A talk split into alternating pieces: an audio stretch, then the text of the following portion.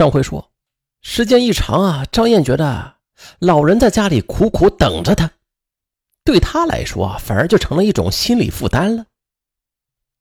渐渐的，张燕晚归的次数多了，黄菊芬也有很大的意见。她觉得自己是有责任照看好张燕，她就经常在饭桌上旁敲侧击，说女孩子就得按时回家。当年她结婚之前呢，妈妈规定她晚上九点前必须得到家，不然就会受到责骂的。嗯，虽然现在开放了吧，可是外边太乱了，女孩子还是要自重的，不能太贪玩。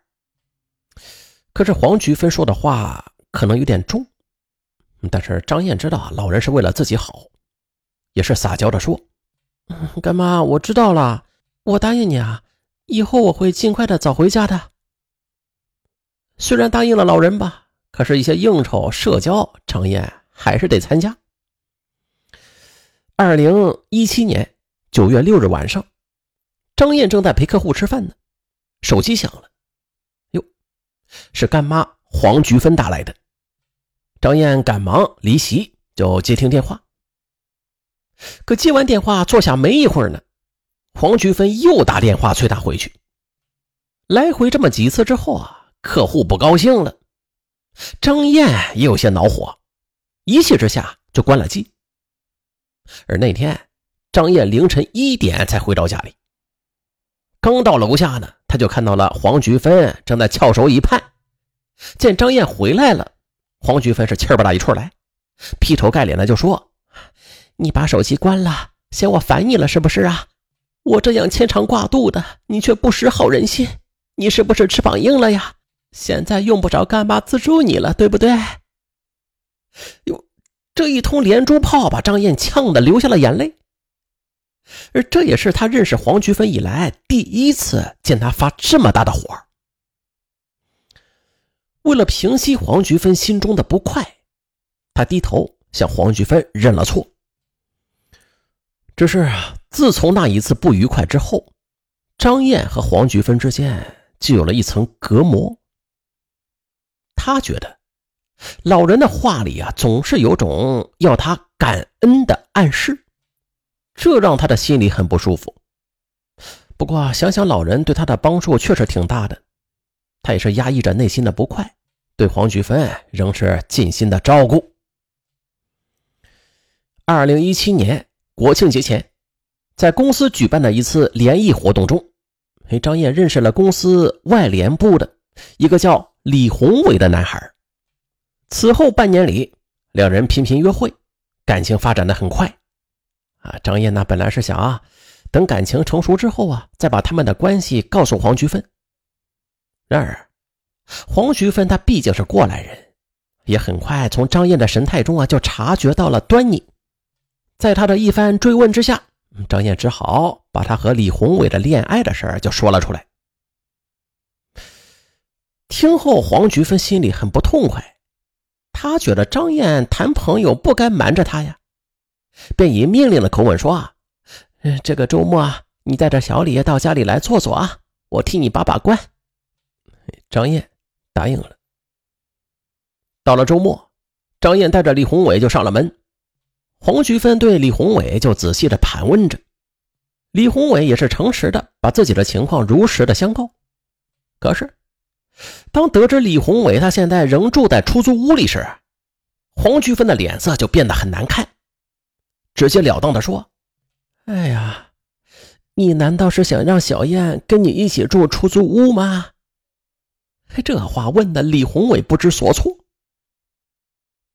李宏伟走后，黄菊芬果断地对张燕说：“这小李啊，人是不错，不过你俩都是来自农村，家里负担大，在城市扎根不容易啊。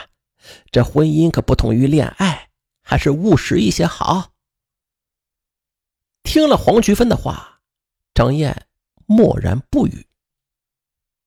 过后，李宏伟不满地对张燕说：“你那个干妈也太强势了，说话让人很不舒服哎。”张燕则叹了口气：“我也没有办法呀，她有恩于我，嗯，当然也是为我好嘛，我总不能和她闹翻吧。不过她倒毕竟不是我的亲妈，不会过多的干涉咱们的。可是让张艳梅料到的是，为了让她和李宏伟早日分开，黄菊芬竟然亲自出马，为她找起了对象。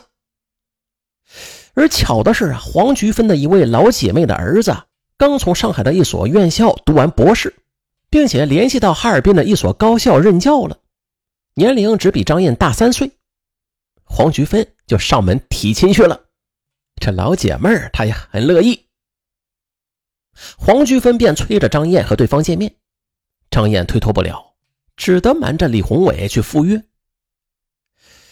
这个男孩看上去斯文儒雅，可是他却三句话不离自己的专业，那是没有半点情趣可言。再加上他的心里装着李宏伟，张燕和对方聊了半个小时呢，就借故离开了。一回到家呢，黄菊芬就急切地问张燕对那个男孩的印象如何呀？张燕则淡淡地跟他说，印象一般吧，可能我们俩不来电吧。黄菊芬不以为然，你先别急着下结论呐，恋爱是谈出来的，那个男孩不错的，如果你们能成，我会准备一份让你满意的嫁妆。张燕没有表态，黄菊芬则愤愤地说，不听老人言，以后啊有你的苦日子。至此，张燕觉得自己和黄菊芬之间已经产生了很深的隔膜了，她觉得在这里住下去，那简直就是一种折磨呀。而李宏伟也劝张燕尽早搬出来住吧，可是张燕却一直犹豫不决。在此后的几个月，黄菊芬多次的给张燕去介绍对象，但是都被张燕找借口啊给推辞掉了。终于二零一八年九月二十二日，黄菊芬被张燕彻底给激怒了，还说啊她不识好人心，没有良心，骂得张燕哭着离开了家。当晚呢，她就和李宏伟住在了一块儿。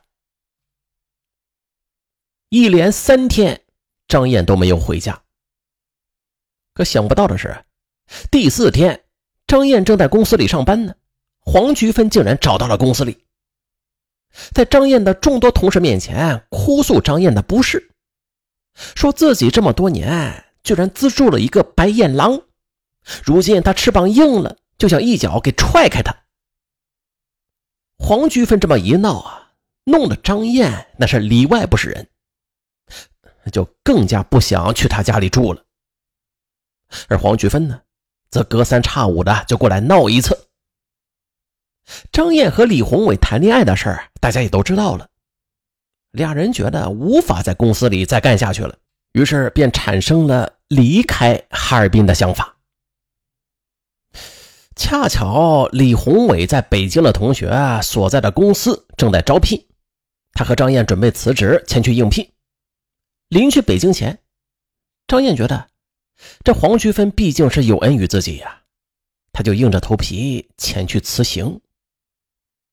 什么？听了张燕的想法，黄菊芬当即是老泪纵横，哭着求张燕谅解她的苦心，不要离开她。但是看到张燕心意已决，黄菊芬说，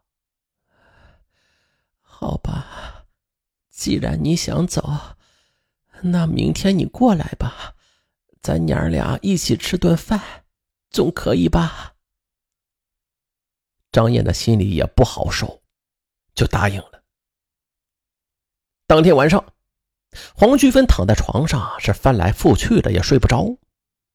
想到自己长期以来对张燕的资助，如今这人家不但不领情，反而要远走高飞，她就恨得直咬牙。突然，一个邪恶的念头从他的脑子里就窜了出来。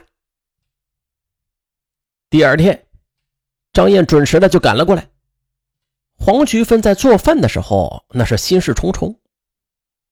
张燕以为老人心里难受，她心里也不是滋味。可是在开饭之后，黄菊芬给张燕盛了一碗掺了安眠药的鱼头豆腐汤。吃完饭不久，张燕就开始眼睛发涩，不知不觉的就睡着了。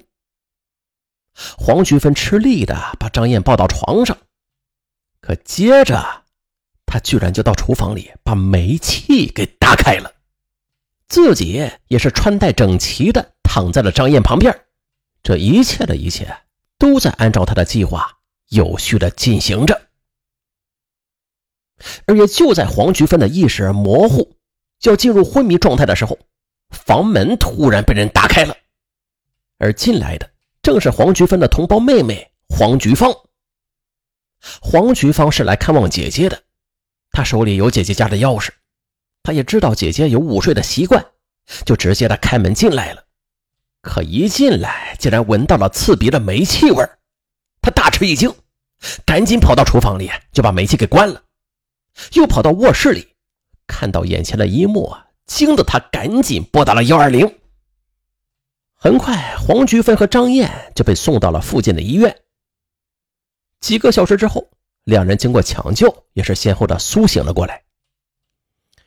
万幸啊，大错没有铸成，这让黄菊芳和随后赶来的李宏伟都松了一口气。